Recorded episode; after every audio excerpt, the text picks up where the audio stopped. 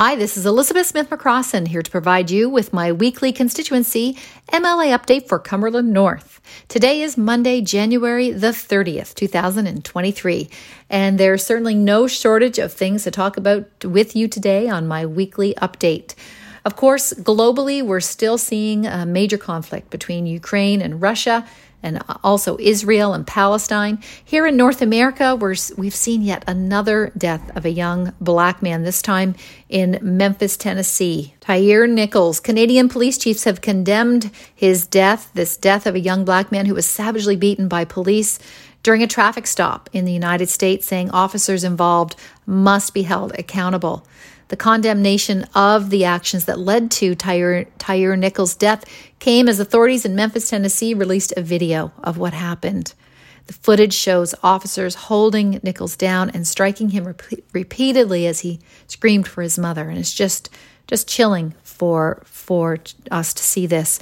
The association of his death may especially be triggering for Black communities uh, here and I, I, want to bring this up in my update today because we have uh, many just incredible um, African Nova Scotians living right here in Cumberland County. And this is going to be very difficult for, for everyone to see, but most especially uh, those living here in our Black community. An independent review has been called for, and we, of course, will be encouraging that as well. Of course, we're waiting for an independent review to be done right here in Cumberland County on the tragic death of our very own Allison Holthoff. Here in Canada, Allie's death catapulted the brokenness of our healthcare system to be front and centered of news and political work. Of course, Prime Minister Trudeau is meeting with all the premiers on February the 7th to discuss federal funding, but here locally, we have yet to see our own premier agree to an independent investigation into Allie's death. We will be continuing to support the family's request for that and expect that to be done. Here in the Maritimes and here locally, we are in the throes of winter, and people are having to deal with the higher costs of heating, lack of availability of housing, the effects of inflation, especially on those who have fixed incomes, the high prices of food and heating costs are making things very difficult for people. And I'm having people come into my office and contact me um, about these concerns. Last week in politics, as your MLA, we're continuing to share and pressure our provincial government to implement our 16 point action plan to address emergency health services here at Cumberland Regional.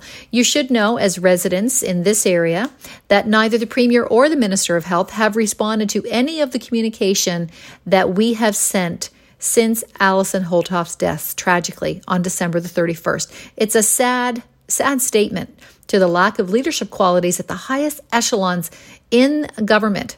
The fact that the only communication I've received was from the Department of Justice threatening to sue me if I didn't remove a Facebook post letting my community know that I had asked the Minister of Health to complete an investigation into Allison's death. And of course, that was done uh, after being requested by her husband. I can only hope that a more mature and ethical reaction will come in the days and weeks ahead. Certainly, I believe the people, uh, you expect those of us in leadership roles to always put people first and investigate any potential wrongdoings, have transparency, and never try to hide anything or slip anything under the rugs. You all deserve to have access to health services when and where you need them. The goal to have excellence in healthcare services is not something I am willing to stop trying to achieve. I know that most people are drawn to work in healthcare because they want to help other people and they care about other people. The structure known as Nova Scotia Health sometimes seems to get in the way of this. This organization was formed by the previous government. We all know that it hasn't worked, so I am surprised that the current premier is continuing to allow this organization to just continue building its kingdom and protecting itself rather than paring down administration and non clinical management and become more focused on patients, more focused on patient care, your healthcare experience, and improving to have more positive health outcomes for patients and their families. And that's certainly what I am going to be advocating for, what, ha- what I have been advocating for on your behalf and will continue to do so. Last week, I held meetings with emergency room physicians that had contacted me to share with me their frustration with this organization called Nova Scotia Health and the lack of transparency and willingness to listen to them, the doctors, to find ways to improve the patient care. The common theme that I'm hearing from across the province, including our own doctors at Cumberland Regional, is that non clinical management, meaning people that have no healthcare education and experience in these management positions, are not listening to our doctors, and that is leading to a lot of the problems that we're seeing. The good thing is, this is something that can be changed. Leadership that listens, leadership that respects and responds to the people that are working on the front lines is exactly what is needed, and that is certainly possible. So, that is what we are going to be advocating for. Last week, I spoke with CBC in the morning along with MLA Megan Mitton as we spoke about the reasons why our maritime provinces should be working together in collaboration for a clinical health strategy on many issues like licensing issues as well as electronic medical record platforms.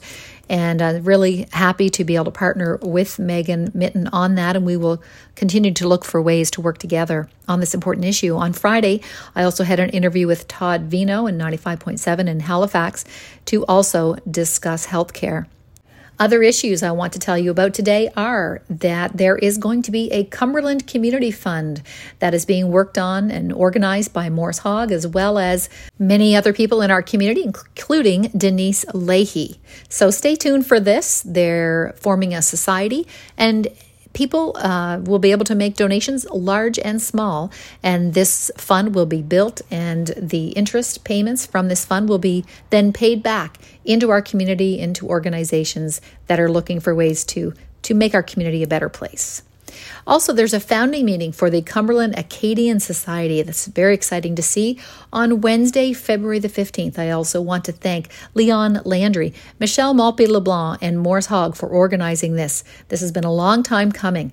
My grandfather, Leon Melanson, was an Acadian, and I have ancestry going back to Charles Melanson in the 1600s here in Nova Scotia.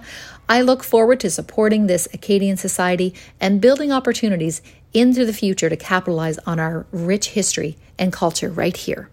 I was very pleased to see an announcement made by the town of Amherst last week regarding housing. And one of their announcements was that they are going to be working uh, individually with developers and contractors based on their needs for infrastructure. A year ago, I held a meeting between local developers and contractors and invited the mayor of Cumberland and the mayor of Amherst to hear their concerns so that we could look for ways to reduce barriers, to remove roadblocks, to better support our developers and contractors so that we can get more housing built. We absolutely need more housing, and we need housing for everyone, whether it's low income or higher income levels. We need more housing built here in the town of Amherst and in the county of Cumberland. So I was very pleased to see town council put forth some changes there so that we can get some better results here with housing being built in our area.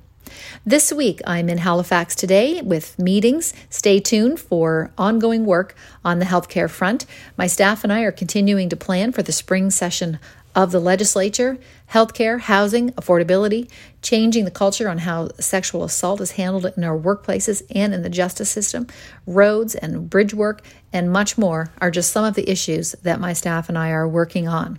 There are a couple of things I also want to make sure that you are all aware of. One is the heating assistance rebate. It will be available after tomorrow for you to apply to. If you need help with this, just uh, contact my office. We'll be happy to serve you.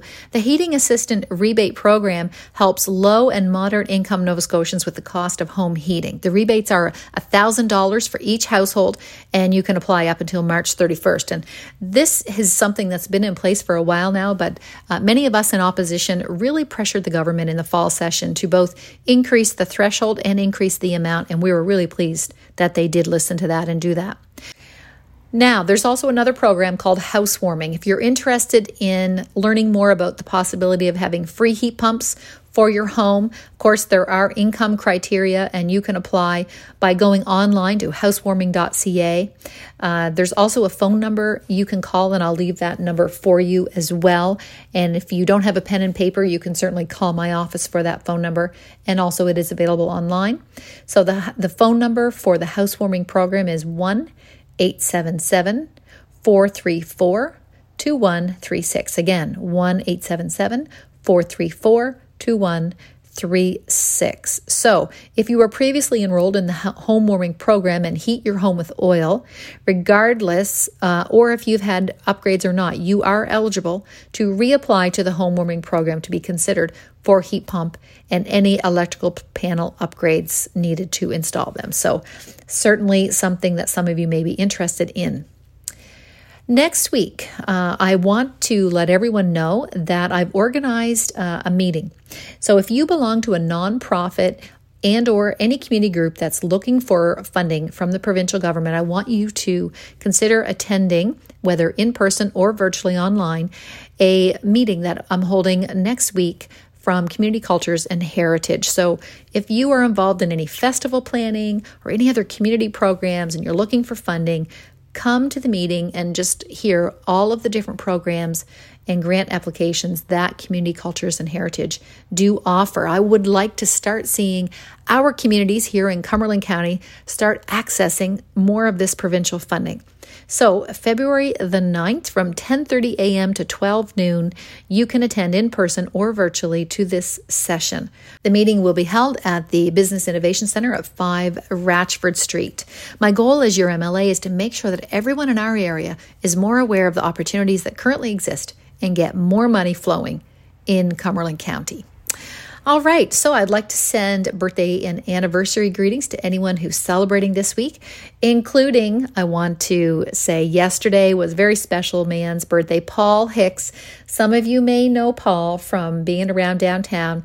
Um, he is doing much better these days, and I'm so proud of my husband. He took Paul a birthday cake yesterday, and uh, Paul was very grateful. So if any of you are able, please wish Paul Hicks a belated birthday. His birthday was yesterday on Sunday. Monday today, January the 30th, Leslie Lockhart, Jason Morse, and Wanda St. Peter are celebrating birthdays. Tomorrow on Tuesday, January 31st, Janice Smith is celebrating a birthday. Wednesday, February the 1st, Sandy Colville and Nicholas Berry. Thursday, February 2nd, Lisa Wilson and Donna Gogan are celebrating. Friday, February the 3rd, Melissa Ketty and Connie Moore of Linden are celebrating birthdays. And Saturday on the 4th, Dale Kearney, who owns the Maritime Tartan Company downtown Amherst, uh, is celebrating a birthday, as well as Jessica Trennan and Rosalie Blair. Now, Rosalie does not live here right now, but any of you listening that know Rosalie know she grew up in Northport. She lives up north, and I want to send Rosalie special birthday greetings from right here in Cumberland County. I would like to send my sympathies to anyone who has lost a loved one recently, including family and friends of Helen Bell Bradshaw, Donald Joseph Beliveau, and Burnell or Gubby Joseph Richard. If anyone else has lost a loved one, please accept my condolences. It is certainly my honor to serve you, the residents of Cumberland North. I will continue to push for changes in the weeks ahead, including improvements to local health services, addressing access to affordable housing, and other measures to make life more affordable, as well as helping the Cumberland area to realize our full economic potential.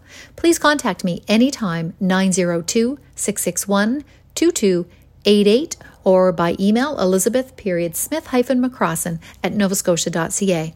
You can also visit my website at www.elizabethsmithmccrossin.ca for any updates on there, as well as information about our 16 point action plan that we have released to government. My mission continues to be to represent you, the people of Cumberland North. I'm an independent MLA, meaning I work for you, the people, building on a foundation of truth and justice, determination and dedication, honesty, being a servant leader, and empowering all people, each and every one. We build on the strength of our veterans before us and stand firm on the four pillars of excellence in healthcare, affordability, caring for our Mother Earth, and entrepreneurship in the economy. We embrace our diversity, strive for equity and inclusiveness, and celebrate our history and arts and culture of all of our people. Take care of yourself, take care of others, and have a great week.